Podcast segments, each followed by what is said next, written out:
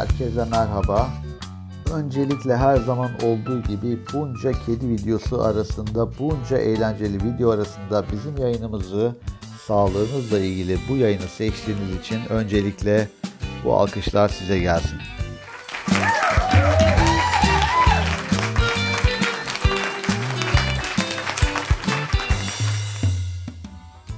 Önceki videomuzda Nancy Capello'nun hikayesini anlattıktan sonra Nancy Capello'nun mamografi ile ilgili hikayesini anlattıktan sonra artık görüntüleme yöntemlerine meme kanserinde sıklıkla kullandığımız görüntüleme yöntemlerinin neler olduğuna ve bu görüntüleme yöntemleriyle ilgili detaylara başlayabiliriz.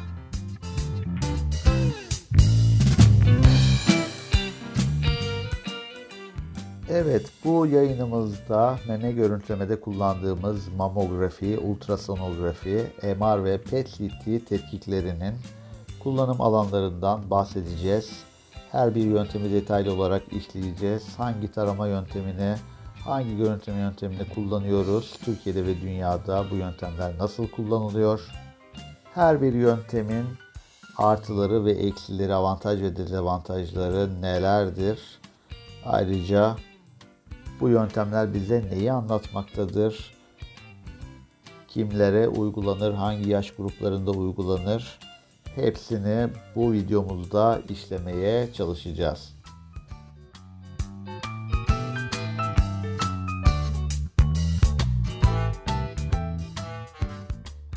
Evet meme kanseri deyince ilk akla gelen mamografiden başlamak istiyorum. Bütün dünyada olduğu gibi ülkemizde de mamografi meme kanseri tarama testi olarak Türkiye'nin her yerinde sık olarak kullanılmaktadır. Devlet kurumları da yine meme e, tarama yöntemi olarak mamografiyi Türkiye'nin birçok yerinde, birçok merkezinde meme kanseri için ana tanı yöntemi olarak e, belirlemiştir. Tıpkı dünyada da olduğu gibi.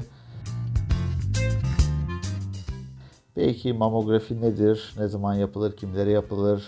Bize ne söylüyor? Avantajları, dezavantajları nelerdir? Bunlara bakalım. Aslında meme kanseri deyince aklımıza gelen tek tarama yöntemi mamografi tetkiki. Neden tek tarama yöntemi diyorum? Çünkü ultrasonografi, MR ve PET-CT bir tarama yöntemi değil. Onlar daha çok görüntüleme amacıyla kullanılıyor. Peki tarama yöntemi nedir? Görüntüleme yöntemi nedir? Kısaca bundan bahsedeyim. Bir yöntemin tarama yöntemi olması için bütün topluma uyarlanabilir olması gerekiyor. Yani bizim e, ülkemizde e, diğer bütün ülkelerde mamografinin bir tarama yöntemi olarak kullanılmasının nedeni bütün toplumu tarayabilmesi. Biliyorsunuz mamografi cihazı çok büyük bir cihaz değil, elektrikle çalışıyor. Türkiye'nin her yerine, her ücra köşeye bile götürülebilecek portatif bir cihaz. Bir MR cihazı gibi değil, bir PET-CT cihazı gibi değil. Dolayısıyla bir yöntemin tarama yöntemi olması için öncelikle taşınabilir, portatif bir yöntem olması, ücra köşelere kadar ulaşılabilir olması gerekiyor. Ayrıca bir yöntemin tarama yöntemi olabilmesi için ucuz olması gerekiyor. Maliyetinin çok yüksek olmaması gerekiyor. Dolayısıyla MR, PET, ultrasonografi gibi yöntemlerle karşılaştırıldığında ucuz, portatif, taşınabilir bir yöntem olması bütün kadınlara, tarama yapılma yaşında olan bütün kadınlara ulaşılabilir e, bir cihaz olması nedeniyle bütün dünyada olduğu gibi Türkiye'de de bir tarama yöntemi olarak kullanılabiliyor.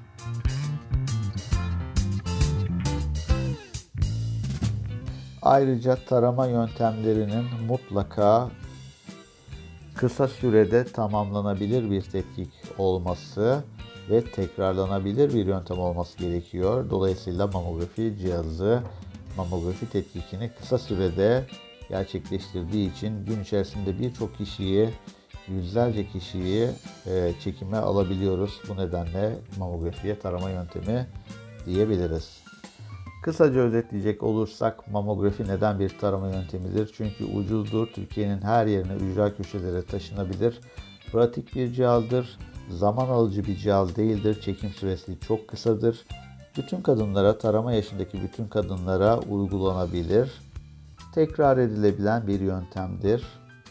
diğer yöntemlerle karşılaştırıldığında oldukça pratik bir yöntem olduğunu söyleyebiliriz. Bu nedenle mamografiyi meme kanserinde bir tarama yöntemi olarak kabul ediyoruz.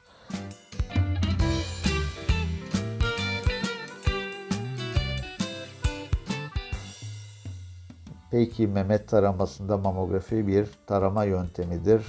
Ancak en ideal yöntem mamografi midir? Tabii ki hayır. Mamografinin bir takım avantaj ve dezavantajları vardır.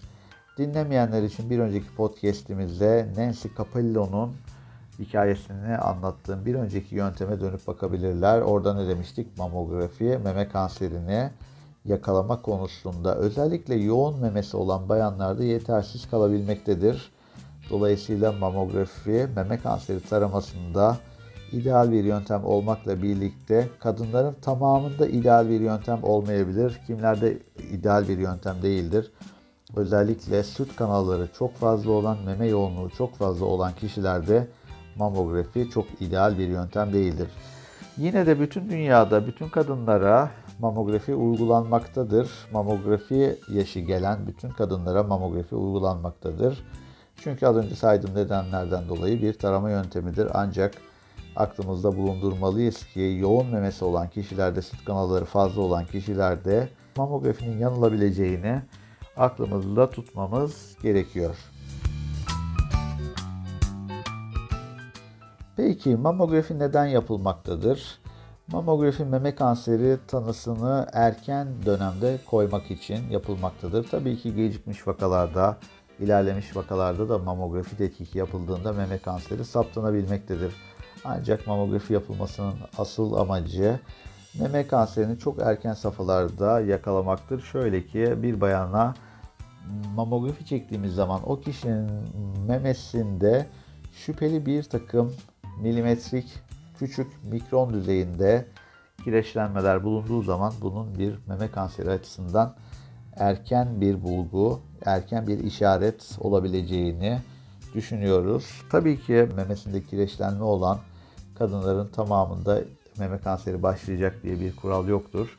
Örneğin enfeksiyon geçiren bayanlarda meme enfeksiyonu daha öncesinde geçirmiş olan bayanlarda, memesinde travma olan bayanlarda ya da bir takım iyi huylu tümörlerde de ya da hiçbir problemi olmayan bayanlarda da memede kireçlenmeler olabilir. Ancak bizim şüphelendiğimiz küme yapan birbirine birleşme eğiliminde olan mikron düzeyinde milimetrik kireçlenmeler meme kanseri açısından bir erken dönem bulgusu olabilir. İşte mamografi tarama yöntemi olarak kullanılmasındaki temel nedenlerden biri budur. Yani bir bayanın mamografisinde memesinde küçük kireçlenme alanları gördüğümüz zaman bunun bir erken dönem yeni başlangıçlı bir meme kanseri olabileceğini düşünürüz ve bu kişiye gerekli ek tetkikleri yaparız. Yani buradan şöyle bir sonuç çıkarabiliriz.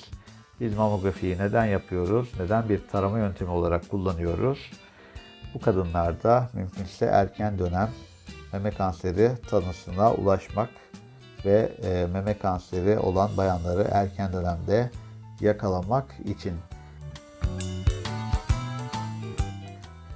Evet, mamografiye başlama yaşı, meme muayenesine başlama yaşı dünyada ülkelerden ülkeye değişiklik gösterebilmektedir. Özellikle ülkemizde durum nedir buna bakacak olursak Sağlık Bakanlığı şu anda 40 yaş sonrası bütün bayanların yıllık olarak duruma göre 2 yılda bir e, mamografi tetkiki ile taranmasını öneriyor. Biz de doktorlar olarak mamografiye başlama yaşını 40 olarak e, belirliyoruz.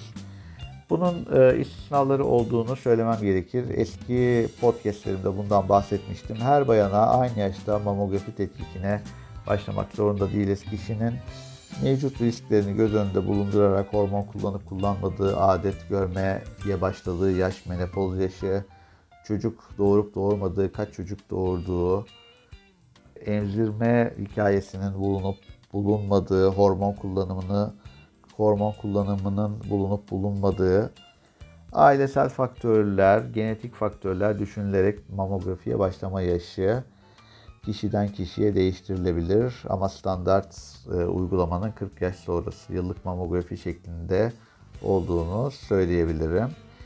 Diğer ülkelere bakacak olursak mamografiye 45 yaşında başlayan hatta 50 yaşında başlayan ülkeler olduğunu görüyoruz. Peki neden mamografiye başlama yaşı değişkenlik gösteriyor? Bunun birçok sebebi var. Öncelikle ülkelerden ülkeye sağlık politikaları, sigorta şirketlerinin ödemeleri, coğrafi bölgelerden coğrafi bölgelere değişen meme kanseri oranları nedeniyle ülkeler kendi protokollerini oluşturabiliyorlar. Bir nedeni ise radyasyon tabii ki. Ee, burada belirtmek istiyorum ki mamografi çok düşük düzeyde de olsa memeye radyasyon vererek yapılan bir tetkik. Ee, bir nevi meme röntgeni diyebiliriz. Dolayısıyla çok erken yaşlarda, doğurganlık yaşında, genç kızlık döneminde gerekmedikçe ve zorda kalmadıkça bayanlara mamografi çekmiyoruz. Özellikle doğurganlık döneminde menopoz öncesi yıllarda mememizin östrojen hassasiyetinin nedeniyle radyasyona daha duyarlı olduğunu biliyoruz. Dolayısıyla çok erken yaşlarda özellikle yoğun östrojen düzeyinin devam ettiği doğurganlık yıllarında mamografi tetkikinden kaçınmamız gerekiyor. Tabii ki bunun istisnaları mevcut. Bazı bayanlarda aile öyküsünün çok kuvvetli olması, birinci derece yakın akrabalarda meme kanseri bulunması ya da daha öncesinde göğüs bölgesinde radyasyon tedavisi almış olması gibi bir takım bireysel faktörler göz önünde bulundurularak mamografiye başlama yaşı 5 ila 10 yıl geriye çekilebilir. Ya da daha önce videolarımda, daha önceki podcastlerimde bahsettiğim gibi kişinin hesaplanan riski %20'nin üzerinde ise doktorlar tarafından hesaplanan meme kanseri riski %20'nin üzerinde ise yani bu kişiler yüksek riskli kişiler ise bu durumda mamografiye daha erken yaşlarda başlayabiliriz. Bu arada bir parantez açmak istiyorum ki Kadınlarımızın yalnızca kadın olmasından dolayı mevcut meme kanseri riski %12.4'tür. Yani %20'nin üzerinde olmadıkça bu kişilere biz yüksek riskli demiyoruz. Peki mamografinin avantajları ve dezavantajları nelerdir? Öncelikle avantajlarından bahsedelim. Mamografi oldukça pratik bir yöntemdir. Çekim süresi çok kısadır bir gün içerisinde onlarca yüzlerce kişiye mamografi çekebilirsiniz. Ucuz bir yöntemdir, taşınabilir bir yöntemdir. Ülkenin birçok yerine, en ücra köşesine dahi mamografi aletini taşıyabilirsiniz. Hatta tırlara, çeşitli mobil sağlık karavanlarına yükleyerek köy köy, kasaba kasaba mamografi cihazını dolaştırarak oradaki kişilere tarama yapabilirsiniz. En büyük avantajlarından biri az önce söylediğim gibi kireçlenmeleri erken dönemde yakalayarak erken dönemde meme kanseri tanısına olanak verebilmesidir. Bazen öyle ki meme kanseri oluşmadan çok çok yıllar önce bile meme kanseri oluşabilecek alanları, meme içerisinde meme kanserine yatkınlık bulunan alanları bize gösterebilmektedir. Biz buna duktal karsinoma in situ alanları, diyoruz. Yani bir kişi meme kanseri olmadan yıllar öncesinde bile şüpheli alanları mamografi tetkikiyle her zaman olmasa da bazen saptanmasına olanak olabilir. Evet bunlar mamografinin avantajlarıydı. Peki mamografinin dezavantajları var mıdır? Tabii ki Nancy Capello örneğinde olduğu gibi her bayanda mamografi aynı hassasiyetle meme kanserini maalesef yakalayamaz. Özellikle yoğun memesi olan kişilerde ki biz bunları A, B, C, D tipi memeler ya da tip 1, tip 2, tip 3, tip 4 memeler olarak sınıflandırıyoruz. A'dan D'ye doğru gittikçe ya da tip 1'den tip 4'e doğru gittikçe kişilerin meme yoğunluğu artacaktır. Eğer bizim mememiz doğuştan yoğun bir meme ise bunu biz sonradan değiştiremeyiz maalesef. Doğumsal özelliğimizdir. İnsanların doğuştan meme yoğunluğu fazladır ya da azdır. Eğer bir kişinin meme yoğunluğu fazlaysa tip C ya da tip D ise ya da tip 3 ya da tip 4 meme şeklinde ise bu tip memelerde mamografinin meme kanserini yakalama ihtimali düşecektir.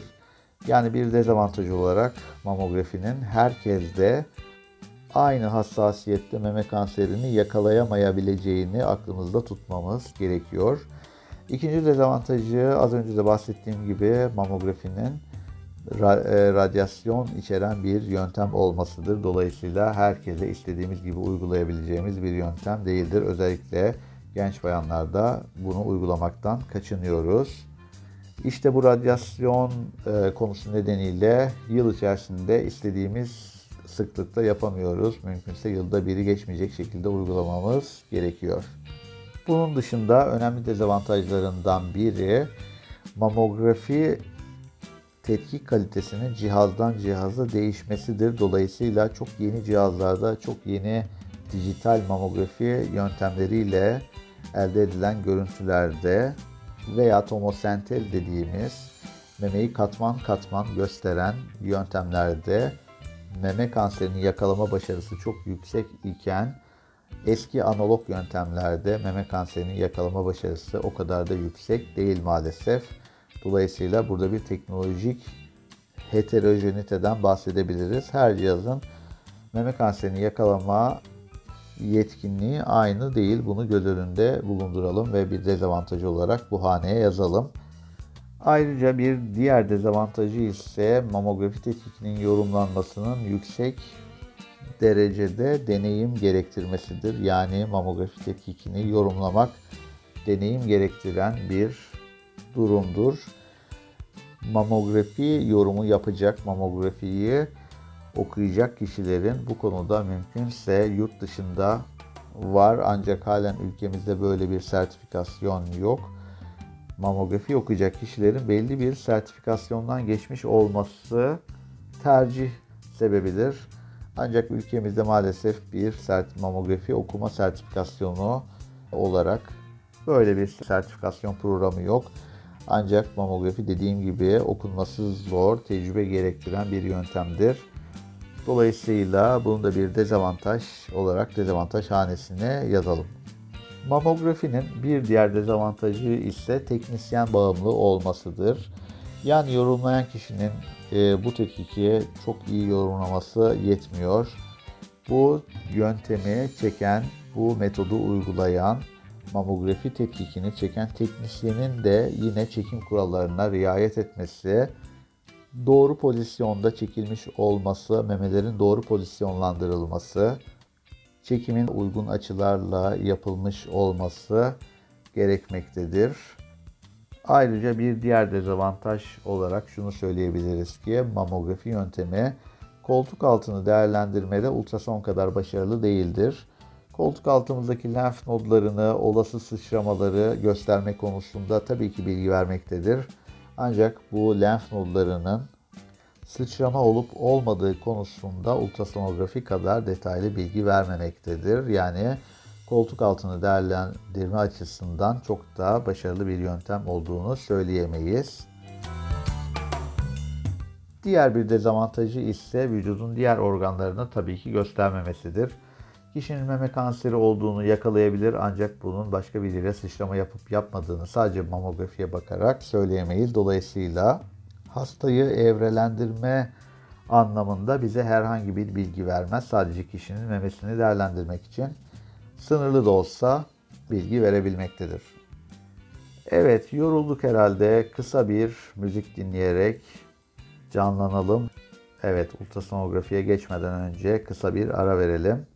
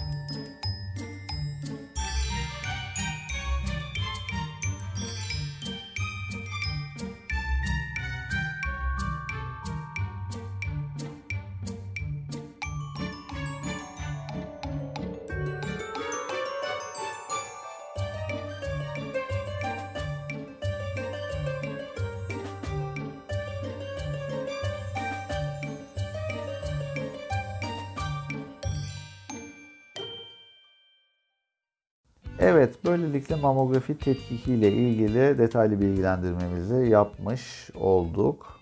Evet, ikinci görüntüleme yöntemimiz mamografiden sonra ultrasonografi.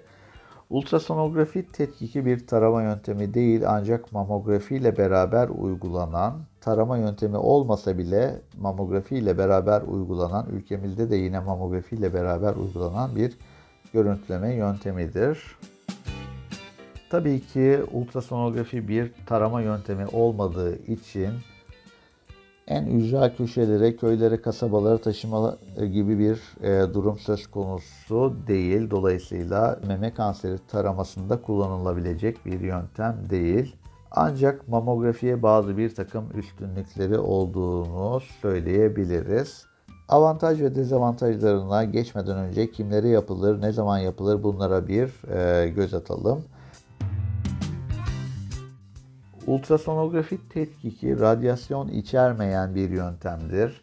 Dolayısıyla herkese uygulanabilir. Çocuk yaştan itibaren genç yaşlı fark etmez ultrasonografi toplumda herkese uygulanabilecek bir yöntemdir. Radyasyon içermemesi nedeniyle güvenli bir yöntem olduğunu söyleyebiliriz. Yine radyasyon içermemesi nedeniyle yıl içerisinde istediğimiz miktarda, istediğimiz kadar sıklıkla uygulayabiliriz. Yani sayı olarak şu kadar zamanda şu kadar uygulanır gibi bir kısıtlama mevcut değil. Mamografi kimlere yapılmaz? Herkese yapılabilir. Yani yapılamayacak bir grup yoktur. Hasta eğer ultrasonografiye gelebiliyor ise hastaya meme ultrasonografisi yapılabilir. Bir yaş kısıtlaması dediğim gibi mevcut değil. Ultrasonografi bir tarama yöntemi değildir. Çünkü uygulanması çok pratik bir yöntem değildir. Operatör bağımlıdır. Yani ultrason yapan kişinin deneyimi ve tecrübesi çok önemlidir. Ultrason yapan kişinin daha önce yeterli sayıda ultrason yapması, yapmış olması, meme kanseri, meme taramasıyla ilgili bilgi sahibi olması gerekiyor. Ultrason yapan kişinin mümkünse o kişinin mamografi tetkikini de görmüş olması ve mamografi tetkiki ile birlikte ultrasonografiyi uygulaması gerekiyor. Her ne kadar ultrasonografi bir tarama yöntemi olmasa da ülkemizde mamografi ile beraber uygulanmaktadır. Tabii ki hastane şartlarında doktor e, bulunan yani radyoloji uzmanı bulunan merkezlerde mamografi ile birlikte ultrasonografi uygulanmaktadır doktor bulunmayan, radyoloji uzmanı bulunmayan merkezlerde ise mamografi tetkikleri radyoloji uzmanları tarafından incelendikten sonra eğer şüpheli bir bulgu saptandıysa bu hastalar yeniden çağrılarak bu hastalara ultrason yapılmaktadır. Ülkemizde KETEM adı verilen Sağlık Bakanlığı'nın başarıyla yürüttüğü meme kanseri tarama merkezlerinde mamografi cihazlarında bir anormallik, mamografi tetkiklerinde bir anormallik saptanan kişiler kişiler hastanelere davet edilerek bu kişilere ultrasonografi yapılmaktadır. Mamografi tetkikinin meme kanserini çok erken safhada yakalayabildiğini söylemiştik. Ultrasonografi ise genellikle meme kanseri oluştuktan sonra yakalamamızı sağlıyor. Yani bir kişide meme kanserini çok çok çok erken safhada milimetrik düzeydeyken yakalamada çok başarılı bir yöntem değil. Ancak meme kanseri oluştuktan ve ilerlemeden önceki erken safhalarda yakalanması için oldukça yeterli bir yöntem olduğunu söyleyebilirim. Mamografi tetkikinde söylemiştim mamografi tetkikini teknisyenler yapmaktadır. Ancak ultrasonografiyi radyoloji uzmanları, doktorlar gerçekleştirmektedir. Bunu bir dezavantaj olarak belki söyleyebiliriz.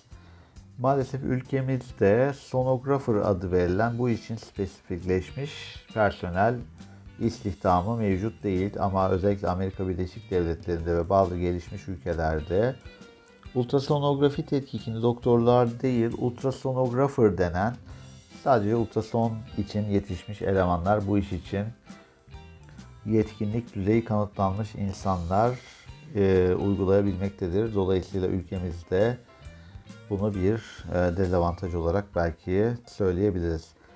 Ultrasonun dezavantajlarına bakacak olursak operatör bağımlı olması, doktor gerektirmesi, deneyim gerektirmesi, teknisyen tarafından gerçekleştirilemiyor olması, mutlaka bir doktorun tetkik sırasında hastayla beraber olması, dolayısıyla ülkenin ücra köşelerine taşınmasıyla ilgili pratik bir çözüm olmamasını söyleyebiliriz.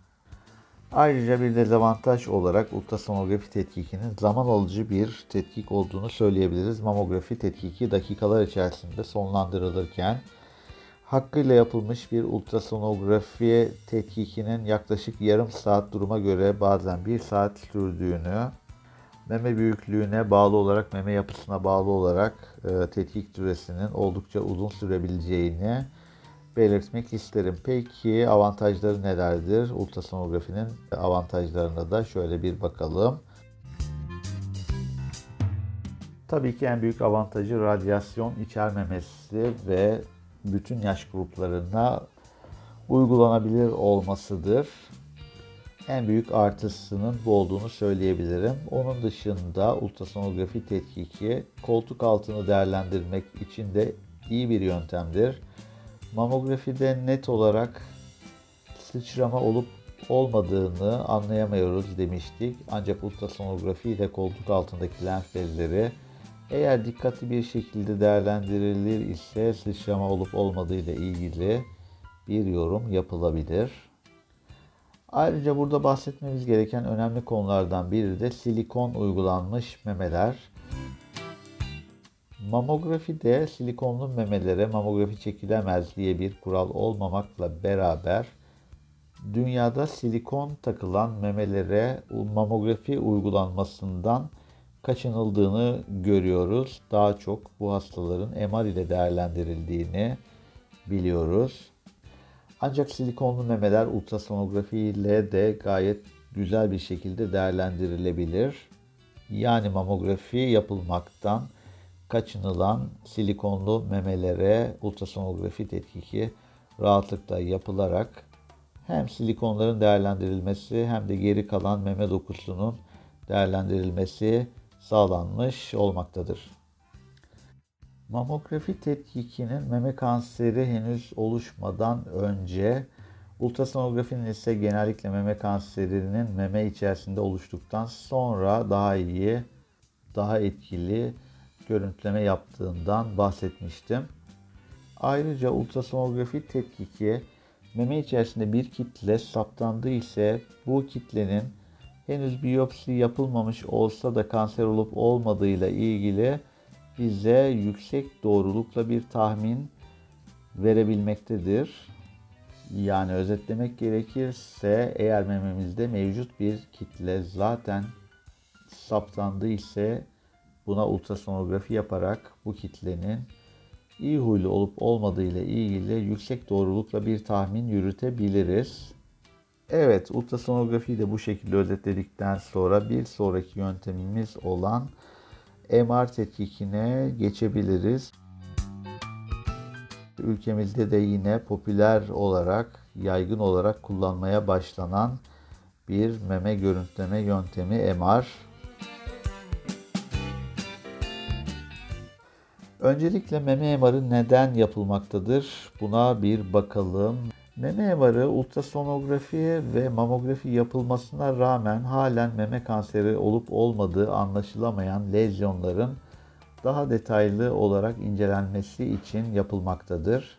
Bazen de mamografide görünüp ultrasonografide görünmeyen veya ultrasonografide görünüp mamografide görünmeyen lezyonların gerçekten şüpheli olup olmadıklarını tanımlamada yine bir hakem görüntüleme olarak MR görüntülemesi yapılabilmektedir.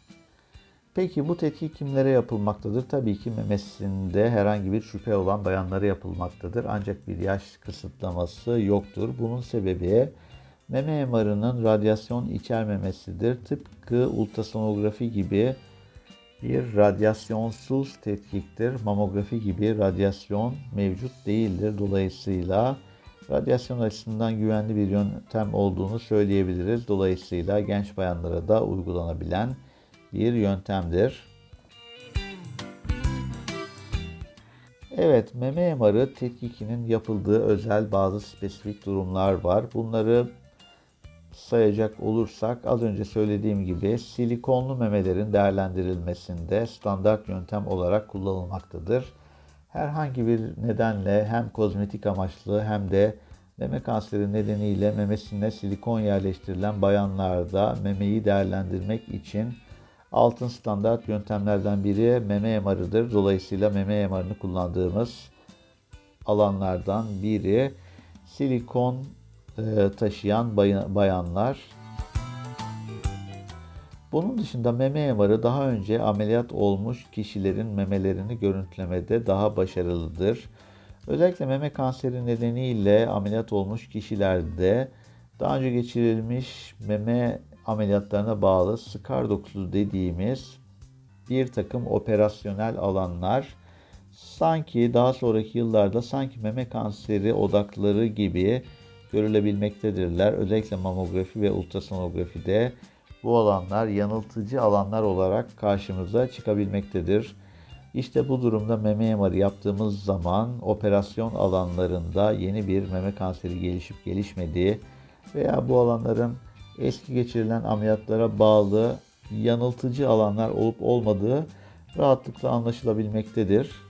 Özetlemek gerekirse daha önce meme operasyonu geçirilmiş kişilerin değerlendirilmesinde yine meme MR'ı altın standart olarak kullanılmaktadır. Meme MR'ının yine mamografi gibi bazen meme kanserinin çok erken dönemlerinde henüz ultrasonografi ile bile görülmeden önceki dönemlerinde aynı mamografide olduğu gibi bize bir takım ipuçları verebileceğini de hatırlatmak isterim. Peki meme MR'ının dezavantajları nelerdir? Birincisi pahalı bir yöntemdir ve taşınabilir bir yöntem değildir. Dolayısıyla ülkenin her köşesine, her ücra noktaya taşımak maalesef mümkün değildir. Ayrıca meme MR'ı oldukça pahalı bir yöntemdir. Oldukça komplike bir cihazdır ve yorumlaması da bir takım uzman kişiler tarafından yapılması, deneyim gerektirmesi düşünüldüğünde bunları yine dezavantaj tarafına yazabiliriz. Meme MR'ı aynı mamografi gibi teknisyenler tarafından çekilmektedir. Dolayısıyla cihazların otomatik olarak gerçekleştirdiği bir çekim yöntemi değildir. Burada teknisyen faktörünü de işin içerisine koymamız gerekiyor. Dolayısıyla deneyimli tek teknisyenler tarafından çekilmesi gereken bir yöntemdir. Ayrıca meme MR'ı çekim protokolleri merkezden merkeze değişebilmektedir. Yani meme MR'ı standart bir tetkik değildir. Bu çekim protokollerinin uzman kişiler tarafından titizlikle ay- ayarlanması gerekmektedir. Meme MR'ı ilaçlı bir yöntemdir. Dolayısıyla tetkik sırasında koldan, kol damarlarından verilen bir ilaç ile birlikte uygulanmaktadır. Ee, bunu da maliyeti arttıran yöntemlerden biri olarak bir etken e, olarak söyleyebiliriz. Meme MR'ının çekim süresi oldukça uzundur. Yani kişinin cihaz içerisinde kalma süresi oldukça uzun sürmektedir. MR cihazının kapalı bir ortam olduğunu düşünecek olursak Özellikle kapalı alan fobisi bulunan kişilerde yani klastrofobisi bulunan kişilerde meme MR'ının bir dezavantaj olabileceğini e, söyleyebiliriz. Peki meme MR'ının avantajları yok mu? Tabii ki meme MR'ının çok büyük avantajları mevcuttur. Bunlardan en önemlisi radyasyon içermeyen bir yöntem olması ki bunu daha önce söylemiştim. Bu nedenle bütün yaş gruplarında uygulanabilmektedir. Genç bayanlarda uygulanabilmektedir. Ayrıca mamografi ile ultrason arasındaki çözümsüz değerlendirmeleri, ultrason ve mamografi arasındaki uyuşmazlıkları çözmesi açısından da bir hakem görüntüleme yöntemi olduğunu söyleyebiliriz. Daha önce söylediğim gibi erken dönemde meme kanserinin saptanmasında faydalı olabilmektedir. Aynı ultrasonografi gibi meme MR'ı da koltuk altlarının değerlendirilmesinde bize zaman zaman değerli bilgiler verebilmektedir. Meme kanserinin koltuk altına veya göğüs kafesinin arkasındaki lenf bezlerine yayılıp yayılmadığı konusunda detaylı bilgi verebildiğini söyleyebiliriz. Ayrıca silikonlu bayanlarda güvenli olarak kullanılabileceğini de yine burada bir kez daha tekrarlamış olalım. Evet, PET-CT de yine meme kanseri denince aklımıza gelen görüntüleme yöntemlerinden biri. Ancak PET-CT görüntüleme amacıyla kullanılan bir tetkik değildir.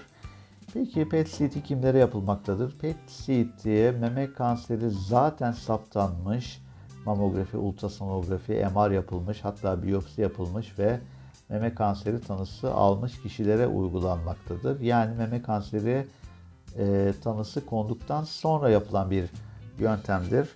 Burada asıl uygulanma amacı hastalığın evresini belirlemektir. Meme kanserini saptamaktan ziyade meme kanserinin yaygınlığını, vücutta hangi alanlara sıçradığını, nerelere yayıldığını göstermek için kullanılan bir yöntemdir. Ee, yaş sınırlaması yoktur. Meme kanseri saptanmış kişilere evreleme amacıyla yaşı kaç olursa olsun uygulanabilmektedir. En büyük avantajı hastalığın evresinin belirlenmesine faydalı olmasıdır. Yani meme kanserinin yayıldığı alanların görüntülenmesini ve hangi alanlarda sıçrama olup olmadığını anlamamıza yardımcı olmaktadır. Peki en büyük dezavantajı nedir? En büyük dezavantajı yüksek derecede radyasyon içermesidir. Dolayısıyla PET sıklıkla yapabileceğimiz bir yöntem değildir. Meme kanseri saptanan kişilerde henüz tedaviye başlamadan önce meme kanserinin yaygınlığını anlamak amacıyla yapılmaktadır demiştim. Ve bazen de tedavinin gidişatını görmek için, tümörlerin iyileşip iyileşmediğini görmek için tedavi sırasında veya tedavi bitiminde öncesiyle sonrasını karşılaştırma amacıyla uygulanmaktadır. Ancak radyasyon içermesi nedeniyle canımızın her istediği zaman uygulayabileceğimiz bir görüntüleme yöntemi değildir. Pahalı bir yöntemdir ve çekim süresi uzundur. İşlem sonrasında da tetkik sonrasında da PET-CT'ye giren hastaların etrafa radyasyon yayabileceğini dolayısıyla bu kişilerin bir süre sosyal ortamlardan, gebelerden, çocuklardan ve diğer insanlardan uzak durması gerektiğini burada vurgulamış olalım. Evet, bugün meme kanseri ile ilgili görüntüleme yöntemlerini işledik. Bir sonraki podcast'imizde görüşmek üzere. Sağlık ve mutlulukla kalın diyorum. Hoşçakalın.